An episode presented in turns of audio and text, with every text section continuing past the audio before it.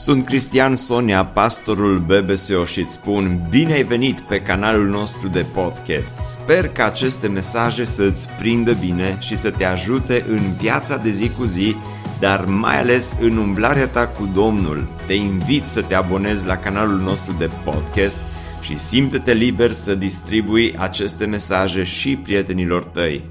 Îți doresc să ai parte de o audiție plăcută în continuare. Iisus Hristos este Domnul. Amin. Și în numele Lui vă salut și eu și îmi exprim bucuria că sunt în această zi împreună cu dumneavoastră. Înainte de toate vă aduc salutul Bisericii Baptiste Betel din Medias, pe care am slujit-o și încerc să o slujesc alături de fratele Daniel Cioban, păstorul bisericii, din anul nouăsprezece optzeci și șase, în lucrarea asta. A fost numai îndurarea Domnului că am ajuns până acum. Salutul nostru este Roman paisprezece cu opt. Dacă trăim, pentru Domnul trăim. Și dacă murim, pentru Domnul murim. Deci fie că trăim, fie că murim, noi suntem ai Domnului. Amin. De ce sunt astăzi aici? Sunt astăzi aici să mă închin înaintea lui Dumnezeu împreună cu dumneavoastră. Să mă închin înaintea Celui care are toată puterea în cer și pe pământ. Cel ce este Alfa și Omega, Cel ce ține cheile locuinței morților și Cel care, în urmă cu aproape un an de zile, m-a scos din ghearele morții. În toată perioada aceea dificilă, fratele păstor Cristi Sonea m-a sunat, m-a încurajat și am spus, frate Cristi, când mă voi pune pe picioare, o să vin la B B S O să mulțumesc bisericii pentru toate rugăciunile înălțate înaintea lui Dumnezeu. Și astăzi sunt aici, dragii mei, să vă spun, mulțumesc frumos. În perioada aceea grea, au fost mulți care s-au rugat și dumneavoastră ați fost unii dintre aceia care ați înălțat rugăciuni înaintea lui Dumnezeu. Cristi este unul din uh, prietenii mei, dintre, unul dintre oamenii apropiați cu care uh, comunicăm, colaborăm și suntem într-o bună legătură. Dumnezeu să-L binecuvinteze. Și să vă binecuvinteze și pe dumneavoastră, să-L iubiți, să-L încurajați, să fiți alături de El și împreună cu toți cei care slujesc în locul acesta să-L onorați pe Dumnezeu. Amin. Amin. Câteva cuvinte despre ceea ce s-a întâmplat anul trecut, după ce am fost depistat cu infecția COVID.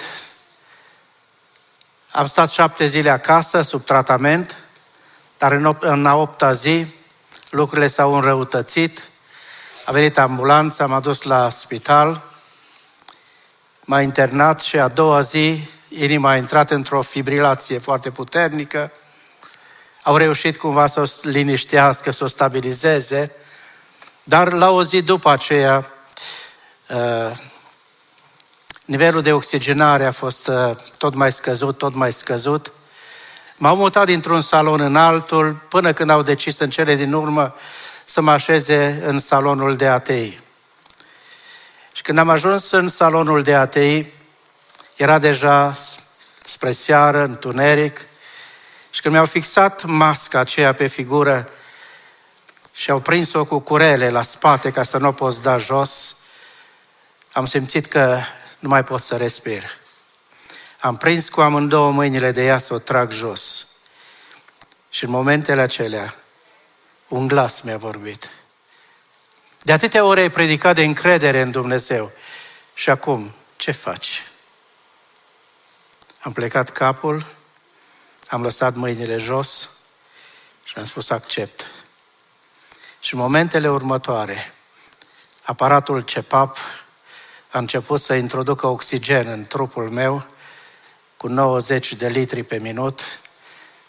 Gura mi s-a uscat, buzele s-au uscat, au început să se exfolieze și nu mi-am dat seama, au început să se rupă și înghițeam bucăți din buzele mele. Cu greu am închis gura.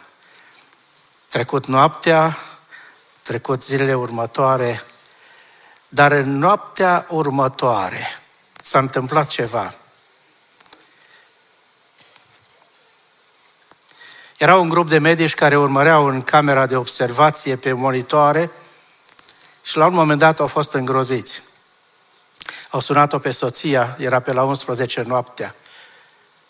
A început saturația să scadă, să scadă, să scadă și a spus, am făcut tot ce am știut. De acum numai Dumnezeu mai poate face ceva. Saturația a început să scadă și mai mult, și mai mult, până aproape de nivelul minim. Pe la ora unu noaptea, soția a fost sunată din nou și a spus, nu mai putem face nimic, pregătiți-vă de orice. Și când a ajuns aproape de nivelul minim, s-a oprit și nivelul saturației a început să crească din nou.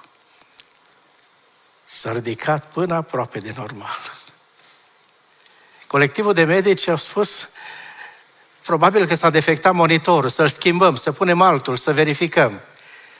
Și indicau același lucru. Și atunci medicul pneumolog a recunoscut și a spus, aici s-a întâmplat o minune. Într-adevăr, era o minune, pentru că Biserica Betel din Medias era în a treia zi de post și rugăciune. douăzeci și patru de ore, continuu rugăciune. Și Dumnezeu a răspuns rugăciunii. Rugăciunea la care v-ați alipit și dumneavoastră. Și Dumnezeu a făcut o minune. Slăvit să fie numele Lui.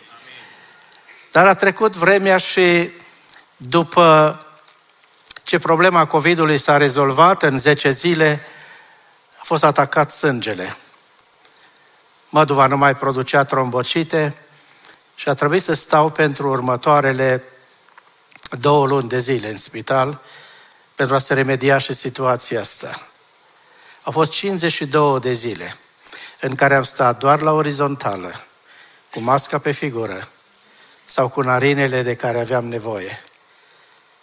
Și când s-au terminat cele cincizeci și două de zile și am ajuns acasă, eram ca o legumă, cu cincisprezece kilograme mai puțin, cu mușchii atrofiați, cu imposibilitatea de a mă mișca, ajungând acasă ca un bebeluș.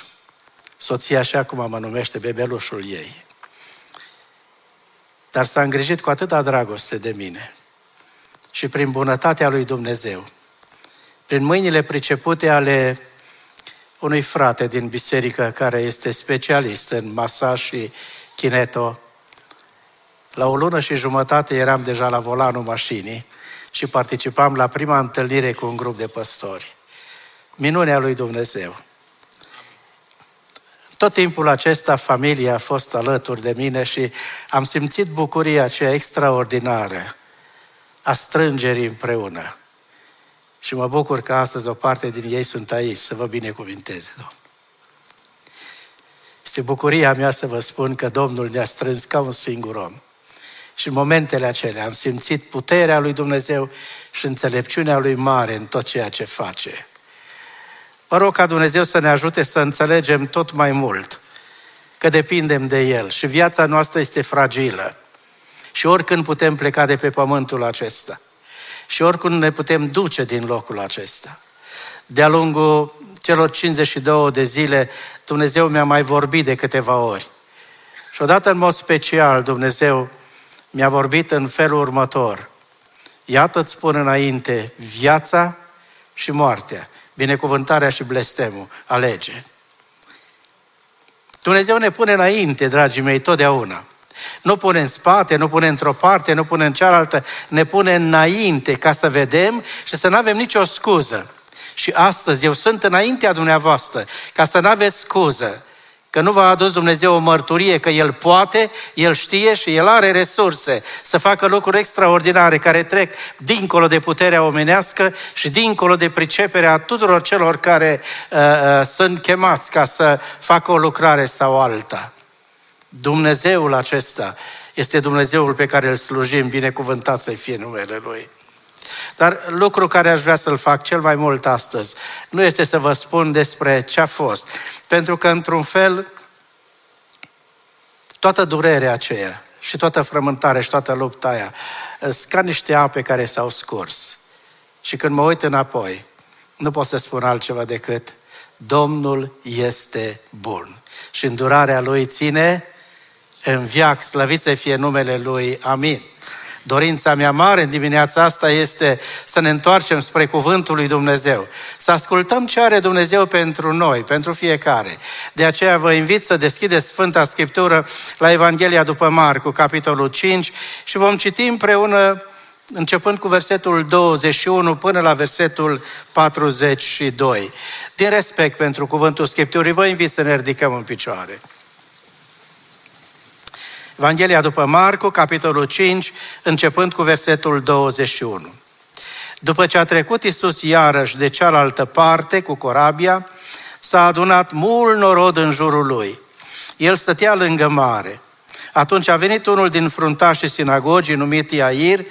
Cum l-a văzut fruntașul, s-a aruncat la picioarele lui. I s-a făcut următoarea rugăminte stăruitoare. Fetița mea trage să moară, rogu-te, vino de spune mâinile peste ea, ca să se facă sănătoasă și să trăiască. Iisus a plecat împreună cu el și după el mergea mult norod și îl îmbulzea. Și era o femeie care de doisprezece ani avea o scurgere de sânge. Ea suferise mult de la mulți doctori, cheltuise tot ce avea și nu simțise nicio ușurare, ba încă îi era mai rău. A auzit vorbindu-se despre Iisus. A venit pe dinapoi prin mulțime și s-a atins de haina lui. Căci își zicea ea, dacă aș putea doar să mă ating de haina lui, mă voi tămădui. Și îndată a secat izvorul sângelui ei și a simțit în tot trupul ei că s-a tămăduit de boală. Iisus a cunoscut îndată că o putere ieșise din el și întorcându-se spre mulțime a zis, cine s-a atins de hainele mele? Ucenicii i-au zis, vezi că mulțimea te îmbulzește și mai zici, cine s-a atins de mine? El se uita de jur împrejur să vadă pe cea care făcuse lucrul acesta. Femeia, înfricoșată și tremurând, că știa ce se petrecuse în ea, a venit de s-a aruncat la picioarele lui și i-a spus tot adevărul. Dar Iisus i-a zis, fiică, credința ta te-a mântuit, du-te în pace și fii tămăduită de boala ta. Pe când vorbea el încă, iată că vin niște oameni de la fruntașul sinagogii care îi spun, fiica ta a murit, pentru ce mai superi pe învățătorul? Dar Iisus, fără să țină seama de cuvintele acestea, a zis fruntașului sinagogii, nu te teme, crede numai. Și n-a îngăduit nimănui să, să-l însoțească, afară de Petru, Iacov și Ioan, fratele lui Iacov. Au ajuns la casa fruntașului sinagogii. Acolo Iisus a văzut o zarvă și pe unii care plângeau și se tânguiau mult. A intrat înăuntru și le-a zis, pentru ce faceți atâta zarvă și pentru ce plângeți? Copila n-a murit, ci doarme. Ei își băteau joc de el. Atunci, după ce i-a scos afară pe toți, a luat cu el pe tatăl copilei, pe mama ei și pe cel ce însoțiseră și a intrat acolo unde zăcea copila. A apucat-o de mână și i-a zis, Talita cumi, care tălmăcit înseamnă, fetițo, scoală-te-ți spun. Îndată fetița s-a sculat și a început să umble, căci era de doisprezece ani. Ei au rămas încremeniți. Amin. Doamne, te rugăm să ne luminezi mințile, să ne dai puterea să ne deschidem inima, să primim cu blândețe cuvântul Tău în inima noastră, ca să aducă rod la vremea potrivită. Amin. Vă invit să ocupați locurile.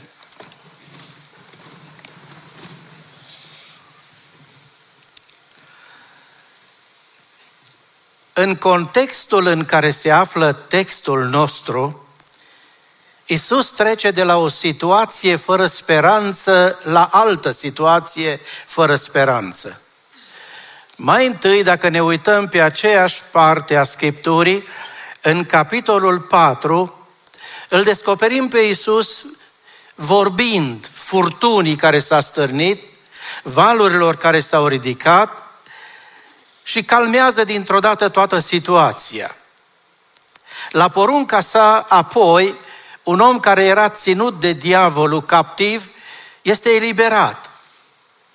Puterea lui a vindecat instantaneu o femeie, apoi, care era prinsă în strânsoarea asta a bolii uh, terminale, care uh, parcă uh, i-a închis tot orizontul și nu mai avea nicio speranță. Toate episoadele astea dovedesc faptul că Iisus este stăpân peste orice situație fără speranță. Dragii mei, slavă Domnului pentru asta! Noi slujim un Dumnezeu care are toată puterea.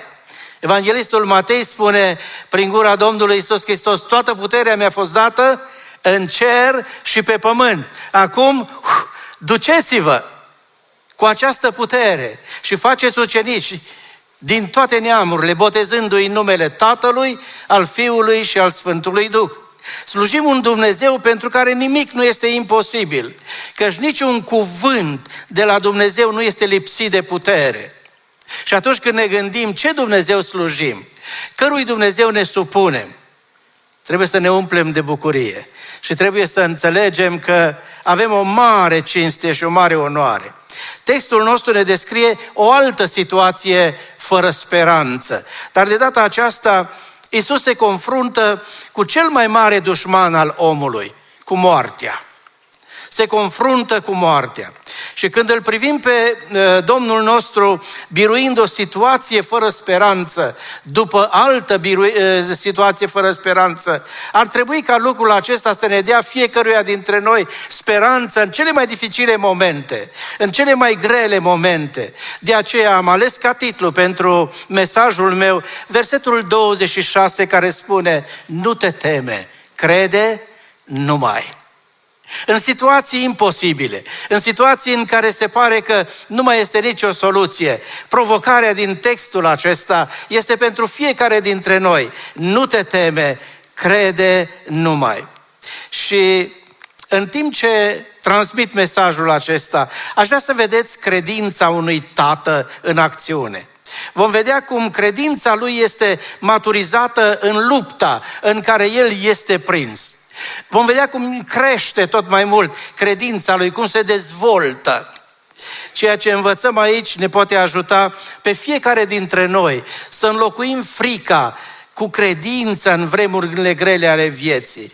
Și aș vrea să observăm împreună fazele prin care trece acest tată, în timp ce lasă în inima lui să crească credința adevărată din Dumnezeu. Și mai întâi aș vrea să observăm concepția credinței lui, sau cum s-a născut credința lui, cum a luat ființă credința lui.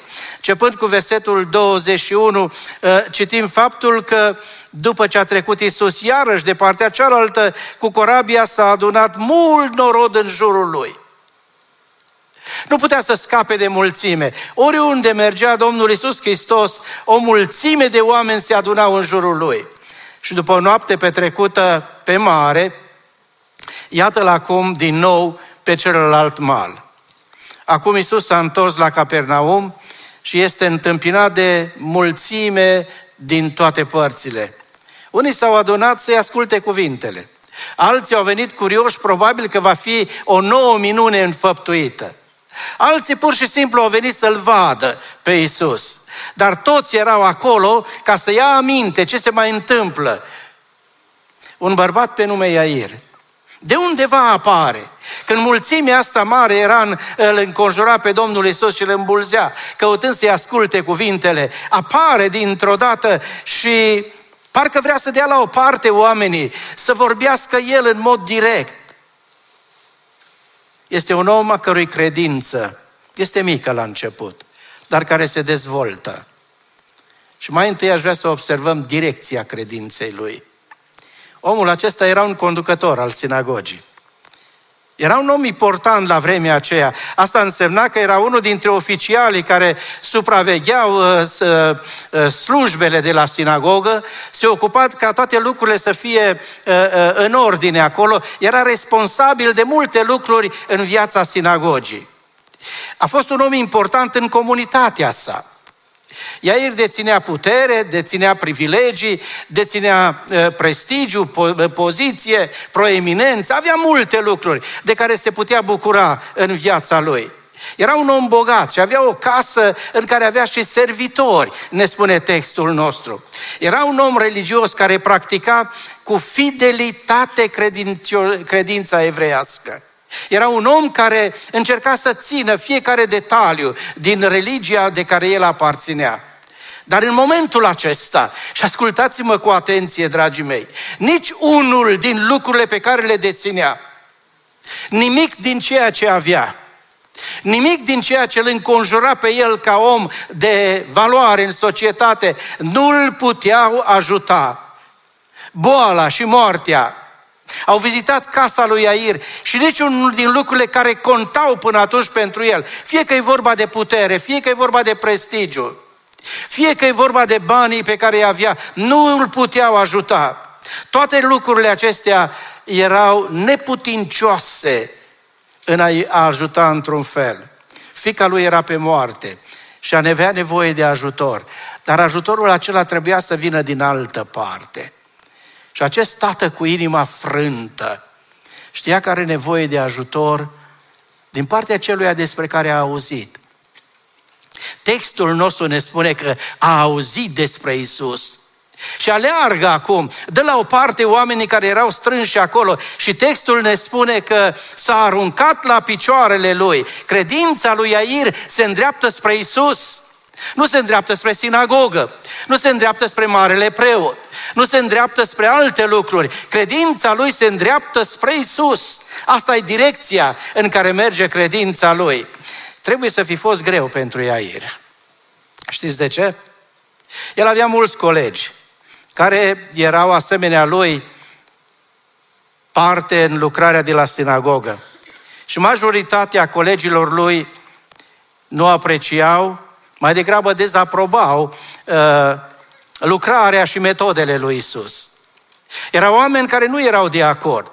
Majoritatea sinagogilor erau închise pentru Isus. Și cu toate acestea, acest tată este disperat și apelează la Domnul Iisus Hristos.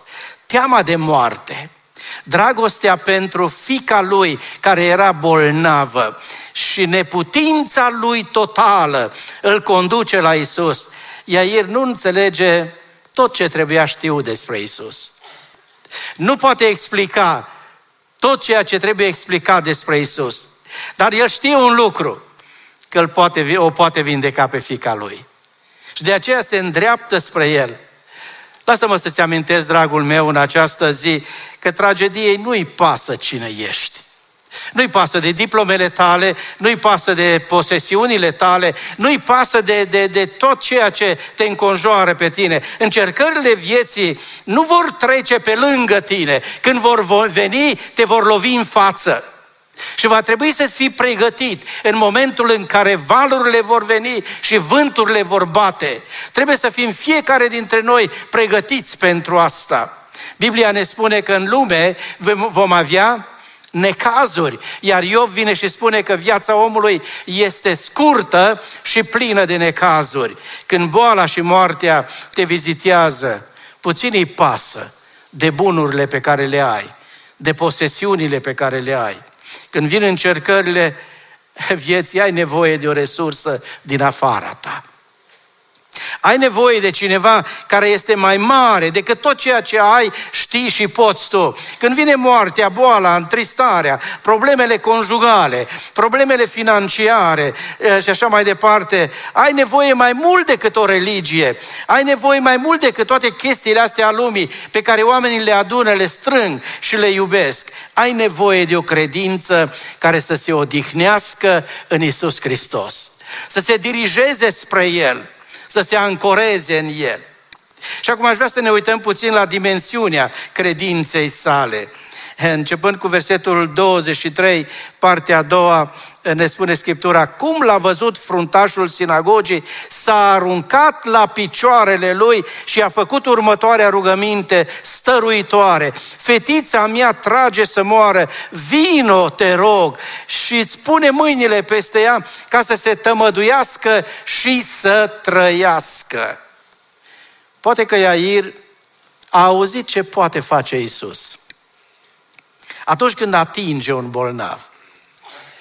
Poate că a auzit istorisirile care unul și altul le-a spus despre lucrarea pe care a făcut-o într-o parte și alta. S-ar putea să fi fost chiar în sinagogă atunci când Mântuitorul a făcut o minune, sau pe malul mării atunci când el a atins o ființă jalnică care a fost readusă din nou la viață. Dar indiferent dacă a auzit sau a văzut cu ochii lui, Iair crede Iair crede că Iisus poate să facă asta cu propria lui fiică. Aici este dimensiunea credinței lui. El crede că atingerea Domnului va aduce vindecare copilului său. El crede din toată inima lucrul acesta și acest om puternic se smerește la picioarele lui Iisus și strigă după ajutorul de care avea nevoie disperată în momentele acelea. Dragii mei, acesta este genul de credință pe care îl onorează Dumnezeu și îl caută în viața mea și în viața ta. O credință care este direcționată total spre Iisus Hristos, spre Mântuitorul nostru, spre Cel care ne cheamă la viață împreună cu El. O credință care este dedicată total, nu jumătăți de măsură, nu din când în când, nu la sărbători, nu atunci când ne merge bine, ci o credință care este ancorată în El, în orice situație. Credința în Iisus este credința care va fi onorată întotdeauna înaintea lui Dumnezeu. Dincolo de concepția credinței, aș vrea să vedem și confuzia credinței sale. Că la un moment dat credința lui este pusă la încercare și în mintea lui intervin câteva elemente care îi creează confuzie. Și începând cu versetul douăzeci și cinci, vedem lucrul acesta până la versetul treizeci și cinci. Cineva a spus așa: o credință care nu poate fi testată este o credință în care nu se poate avea încredere. De aceea, tot ceea ce se produce în lumea asta, înainte de a fi pus în vânzare, înainte de a fi pus în funcțiune, este încercat, este testat. Și o credință care nu poate fi testată, nu este o credință în care poți avea încredere. Și aici vedem credința incipientă a lui Iair, care este pusă la încercare. O situație fără speranță, dar care se înrăutățește de la un pas la altul, de la un moment la altul. O credință care la început este slabă, dar care începe să se dezvolte și în timp ce încearcă să dezvolte credința în inima lui, este tot mai încercată, tot mai încercată. Prin ce? Mai întâi prin situații care împiedică credința lui. Ascultați versetul douăzeci și cinci. Tema principală a acestui paragraf este viața acestui om și credința lui și experiența lui. Dar aici dintr-o dată se întrerupe ceva. Și era o femeie care de doisprezece ani avea o scurgere de sânge. Ea suferise mult de la mulți doctori, cheltuise tot ce avea și nu simțise nicio ușurare, ba încă îi era și mai rău. Și știți toată istorisirea mai departe. Dintr-o dată descrierea parcă se oprește și se introduce un element nou aici. Și ascultați-mă cu atenție. În momentul în care Iair face cererea aceasta a Domnului să vină cu el acasă, Iisus pornește împreună cu el. Se duce. Și parcă simt inima lui Iair, cum se încălzește, cum speranța lui crește, cum nădejdea lui este tot mai mare. În sfârșit, cel ce are putere, cel ce știe, vine în casă la mine, o va atinge pe fiica mea, se va face bol- sănătoasă și din boala ei va fi ridicată. Și cu încrederea aceasta merge înainte. Dar dintr-o dată parcă el merge înainte și merge singur. Că Iisus s-a oprit. S-a oprit în loc. Și ne uităm în textul nostru.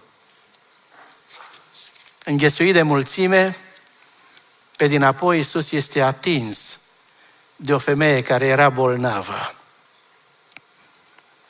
Și Iisus se oprește. Se oprește să înfrunte și să mângâie această femeie în timp ce minutele trec. și momentele parcă se adaugă tot mai mult. Și acum ascultați-mă bine. Îmi imaginez că, imaginez că Iair începe să fie confuz. Doamne, dar te-am invitat să vii în casă la mine. Situația este tragică, este disperată, fetița este pe moarte. Nu-i timp să ne mai oprim. Nu-i vreme să mai stăm de vorbă cu altcineva. Nu-i momentul acum ca să uh, punem întrebări în mulțime, să clarificăm situații. Doamne, vino, vino! Și Domnul, liniștit, calm, se oprește. În timp ce inima lui Iair este confuză, pentru că o piedică a intervenit. Probabil că în mintea lui Iair a fost și gândul acesta. Dar știu cine-i femeia asta. Știu că de multe vreme este bolnavă. Știu problemele ei. Dar dacă mai aștepta o oră, nu se întâmpla nimic cu ea. Și Iisus venea în casă la mine. Noi știm exact ce s-a întâmplat în mintea lui Iair în timpul acestei întreruperi. Probabil că aștepta cu nerăbdare să termine odată. Probabil că stomacul era plin de noduri acum. Dacă ai avut o altfel de situație în familie, când ai stat cu copilul tău în brațe așteptând la urgență și parcă nu-ți mai venea rândul, știi ce înseamnă asta?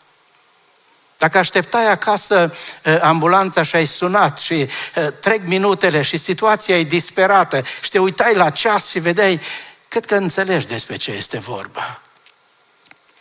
Dar Iisus se oprește, chiar dacă la suprafață întârzierea asta pare insensibilă.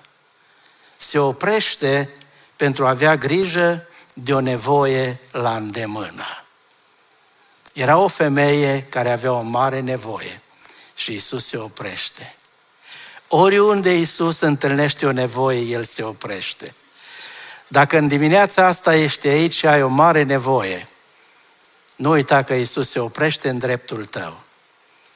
Așa cum s-a oprit în dreptul acelei femei, s-a oprit în dreptul meu de atâtea ori. S-a oprit în dreptul meu atunci când m-am mântuit. Se oprește și înaintea ta, astăzi, aici. Acum. O face. Și dacă e o nevoie în viața ta, problemă de păcat, problemă de relație frântă, probleme de nesiguranță, probleme de necredință, probleme care nu știi să le rezolvi, stă lângă tine, se oprește. Uită-te în ochii Lui, că e acolo. Ceea ce e greu de înțeles la suprafață, sunt lecții extraordinare pentru noi. Mai întâi, Dumnezeu nu lucrează după agenda noastră. Nu lucrează după programul nostru. De fapt, să știți că Dumnezeu nu are nici ceas, nici agenda. El nu-i constrâns de spațiu și timp. El nu are nevoie de toate lucrurile acestea. Și apoi toate întârzierile astea, în ghilimele, sunt menite să ne crească nouă credința. Imaginați-vă sau aduceți-vă aminte doar de Iosif. Iosif este aruncat într-o groapă, pe urmă este vândut sclav, pe urmă trebuie să treacă o vreme destul de lungă, să stea în închisoare și de-abia apoi ajunge prim-ministru în Egipt, ca să salveze apoi un popor. Dar nu putea Dumnezeu să o facă asta dintr-o dată, să sară pentru, peste toate astea? Se pare că Dumnezeu se oprește, întârzie, dar nu, Dumnezeu nu era în întârziere. Dumnezeu lucra după un program precis pe care El l-a stabilit. Dumnezeu nu se mișcă atât de repede pe cât ai vrea, oricum trebuie să ai încredere în El. Eu spun adeseori că Dumnezeu este ca un buldozer. Buldozerul nu merge cu viteză. Și noi adeseori suntem ca niște copii mici, batem din picior, că nu se rezolvă problema repede și uh, ne rugăm, ne rugăm și câteodată deschidem ochii în timpul rugăciunii să vedem ce s-a întâmplat deja. Dumnezeu merge. Și asemenea un buldozer. Nimic nu poate sta în cale. Și planul Lui se duce la îndeplinire cu exactitate, slăvit să fie numele Lui. El este confuz în momentele acelea din pricina faptului că uh, sunt lucruri care îi stau împotrivă. Dar confuzia lui vine și din faptul că vine o situație fără speranță și peste viața lui.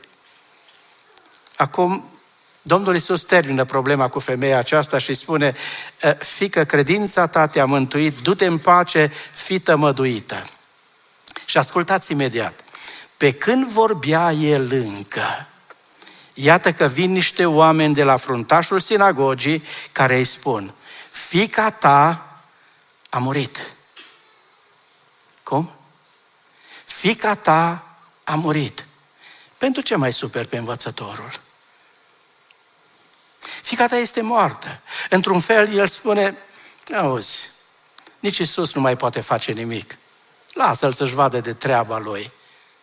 Fiica ta este moartă. Nu poate să rezolve problema.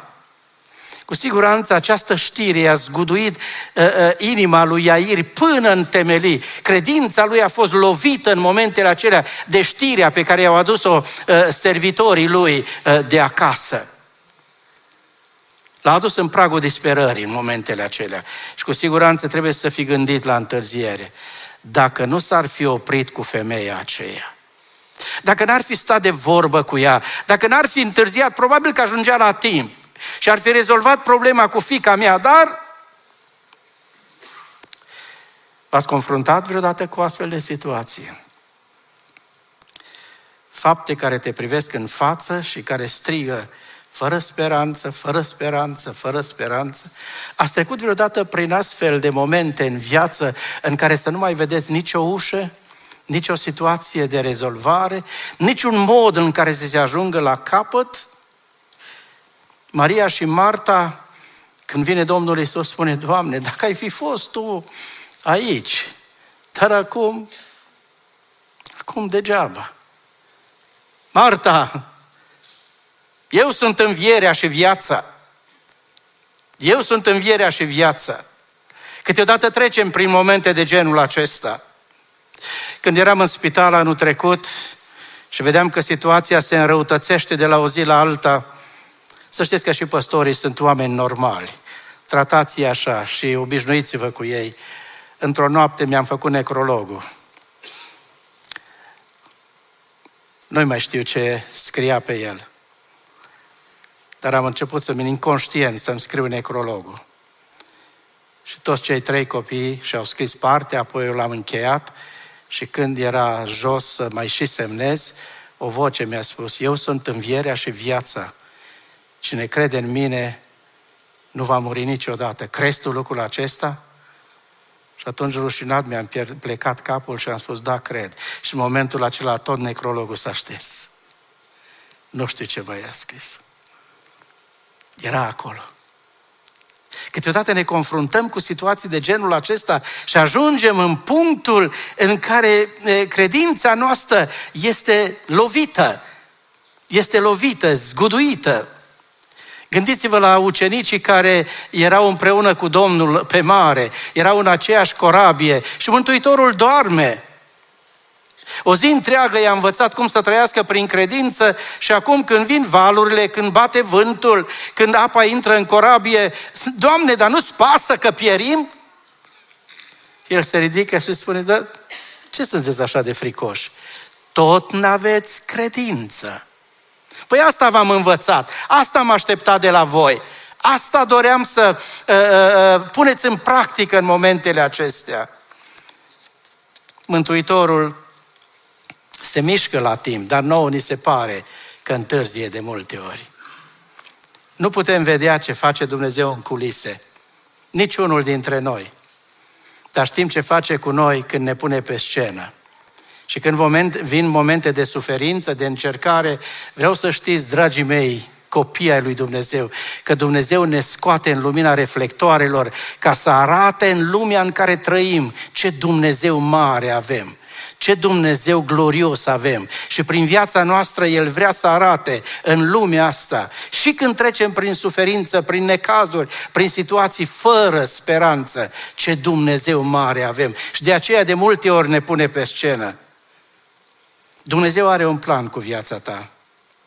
Dar ține minte, Dumnezeu este rare ori de vreme, dar niciodată târziu. Niciodată târziu. Și în al treilea rând aș vrea să ne uităm la confirmarea credinței lui Iair. începând cu versetul treizeci și șase până la sfârșitul paragrafului, credința lui Iair, chiar dacă a fost slabă, el n-a renunțat. El nu s-a lăsat. În cele din urmă, credința lui a biruit, a triumfat. Credința lui a avut binecuvântarea. Credința lui a primit asigurarea din partea lui Dumnezeu prin gura Domnului Iisus în două moduri. Mai întâi prin cuvintele Mântuitorului și apoi prin lucrarea Mântuitorului. Iisus aude ce îi spun oamenii. Nu mai supăra pe Mântuitorul, pe Învățătorul. Nu-l mai deranja. Se întoarce spre Iair și spune: Iair, nu te teme. Crede numai. Iair, nu crede ce auzi. Iair, nu crede ce vezi. Și mai ales, Iair, nu crede ceea ce crezi tu. Ai încredere în mine. Ai încredere în cuvintele pe care ți le spun eu.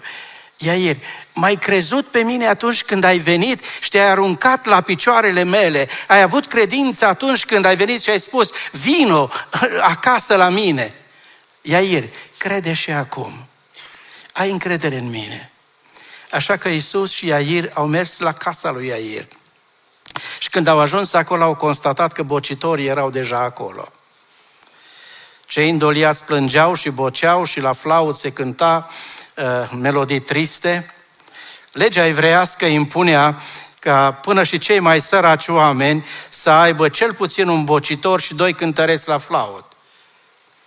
Și bocitorii ăștia apăreau imediat ce avea loc uh, o, o moarte. Au început să jelească, să plângă, să țipe, atrăgând atenția asupra faptului că moartea a invadat casa aceea. Au venit repede pentru că morții trebuiau îngropați înainte de apusul soarelui și practicile astea în unele părți din Orientul uh, Mijlociu încă se practică. Și acum, din pricina faptului că Iair era un om bogat, probabil că acolo erau mulți bocitori. Și mult mai mult decât uh, doi oameni care cântau la flaut. Și Mântuitorul vine și spune textul nostru că a văzut o zarvă mare. O gălăgie mare, un bocet mare. Cuvântul vede are ideea asta de vizionare pentru timp îndelungat. Se uită Mântuitorul cum jalea cuprinde casa aceea și zgomotul care era acolo era unul care te înfiora. Dar el știe că nu este implicată nicio durere în inima acelora care bocesc, care cântă la flaut. N-au nicio compasiune, nu simt cu cei care cu adevărat aveau durere în inima lor. Și Iisus se apropie de această scenă și face o declarație șocantă pentru unii. Fetița n-a murit, ci doarme. Și în momentul acela oamenii încep să-și bată joc de el. Sunt mulți oameni care văd moartea ca sfârșitul. Nu, este doar o despărțire. Este doar o etapă din viața noastră. Iisus îl lasă pe, îl ia pe Iair, îl ia pe cei trei ucenici și pe soția lui Iair și intră în casă. Controlează toată situația de acum, îi scoate afară pe toți. Vindecarea femeii bolnave n-a fost o problemă pentru el. Potolirea mării învolburate n-a fost o problemă pentru el. Vindecarea omului care a fost legat atâta vreme de cel rău n-a fost o problemă pentru el. Și confruntarea cu situația asta se va dovedi că nu este nicio problemă pentru el. Ce lecție pentru noi, dragii mei! Nu există o situație care să fie imposibilă pentru Iisus Hristos, Fiul lui Dumnezeu și Mântuitorul nostru. Nu este nimic care să depășească capacitatea Lui.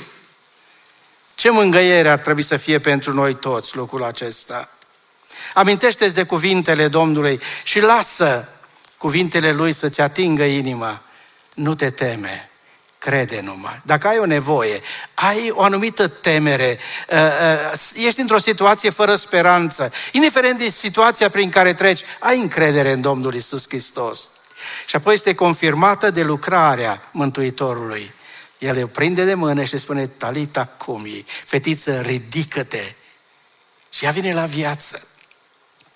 Dacă Iisus poate face asta pentru fetița lui Iair, poate face orice și pentru tine și pentru mine.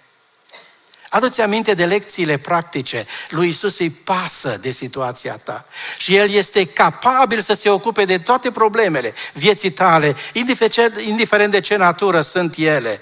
Nu uita că Dumnezeu face toate lucrurile întotdeauna în momentul potrivit și nu uita că Dumnezeu are un plan cu specific, specific pentru viața ta. Dacă va veni boala sau poate chiar moartea, sau se prăbușesc toate în viața ta, dacă răspunsurile la rugăciuni nu mai vin, dacă ești ridiculizat pentru credința ta și dacă te uiți la o situație fără speranță și nu știi ce să faci, în ziua asta aș vrea să faci ceea ce a făcut Iair. Aruncă-te la picioarele lui Iisus. Recunoaște-i autoritatea și stăpânirea Lui. Uită-te spre Cel care poate, spre Cel care are, spre Cel care știe. Când îți pui problemele tale lângă Domnul Iisus, problemele tale par atât de mici, în comparație cu puterea Lui, cu înțelepciunea Lui și cu harul Lui. Este posibil să ajungi în situații dificile, dar dacă stai cu ochii îndreptați spre El și îți pui nădejdea în El, El este Cel care îți va spune: veniți la mine, toți cei trudiți și împovărați, și Eu vă voi da odihnă pentru sufletele voastre. Cel ce are toată puterea în cer și pe pământ ne cheamă astăzi să ne încredem în El, să ne plecăm înaintea Lui și să acceptăm lucrarea Lui de plină în viața noastră. Și atunci când facem lucrul acesta, binecuvântarea Lui Dumnezeu va coborî în sufletul nostru. Am menționat și în primul program, Mediașul este doar la unsprezece kilometri de Copșa Mică și înainte de nouăzeci, Copșa Mică era cel mai poluat loc din toată Europa. De aceea copiii care se nășteau aveau multe probleme de astm sau de bronșită și fetele noastre au trecut prin această experiență dură. În familia noastră, în fiecare lună, cuvântul bronșită, asmatiformă, era un cuvânt obișnuit. Și trebuiau tratamente destul de dure, injectabile, dureroase. Și mi-aduc aminte de un moment în care Andreea s-a uitat în ochii mei în timp ce soneria la ușă anunța sosirea asistentei să-i facă injecția. Tata, tu nu mă iubești. Soția mea n-avea putere să o țină în brațe când o vedea cum plânge și mergea în altă cameră. Și atunci am luat-o în brațe și am spus: Andreea, tata te iubește, dar dacă nu-ți facem tratamentul acesta, boala se poate înrăutăți și poți muri. Vreau să spun că tata te iubește, de aceea te voi lua în brațe, te voi strânge acum mai tare. Și în timp ce și în ochii mei erau lacrimi, i-a făcut tratamentul și copilul plângea. Dar fără tratamentul acela nu era nicio șansă de viață. Ca să avem noi viață, Dumnezeu cel prea înalt l-a luat pe Fiul Său și l-a pus pe o cruce între doi tâlhari. Și în timp ce era atârnat acolo pe cruce, între cei doi tâlhari, Fiul lui Dumnezeu se ruga pentru mine și pentru dumneavoastră. Și cuvintele Lui sunt cuvinte care ne cheamă la viață pe fiecare dintre noi. Cuvinte care spun: Eu sunt învierea și viața. Cine vine la mine are viața. Eu sunt calea, adevărul și viața. Nimeni nu vine la Tatăl decât prin mine. Prin trupul Lui de carne s-a deschis o cale nouă și vie și oricine se apropie prin credință de El are viața veșnică. Dar oricine întoarce spatele și nu se apropie de El și refuză, stă departe, într-o zi va ajunge în iad, în durere, în chin, de acolo de unde nimeni și nimic nu te mai poate scăpa. De aceea, ziua asta este o zi a mântuirii, a îndurării, o zi în care brațele lui Dumnezeu prin Fiul lui sunt deschise și te cheamă să vii la El. O vei face? Te vei arunca la picioarele Lui? Vei recunoaște că El este Mântuitorul tău? Dacă o faci, este spre binele tău. Înțelege. Nu facem spectacol, nu vă chemăm la o religie, la o formă, vă chemăm la viață veșnică împreună cu Dumnezeu. Luați în seamă avertizările lui Dumnezeu. Viața e fragilă, dragii mei, oricând se poate încheia. De aceea, așează-te în mâinile lui Dumnezeu, încrede-te în El. Și în ziua asta, deschide-ți inima și spune-i: Doamne, vin la Tine, așa cum sunt, primește-mă.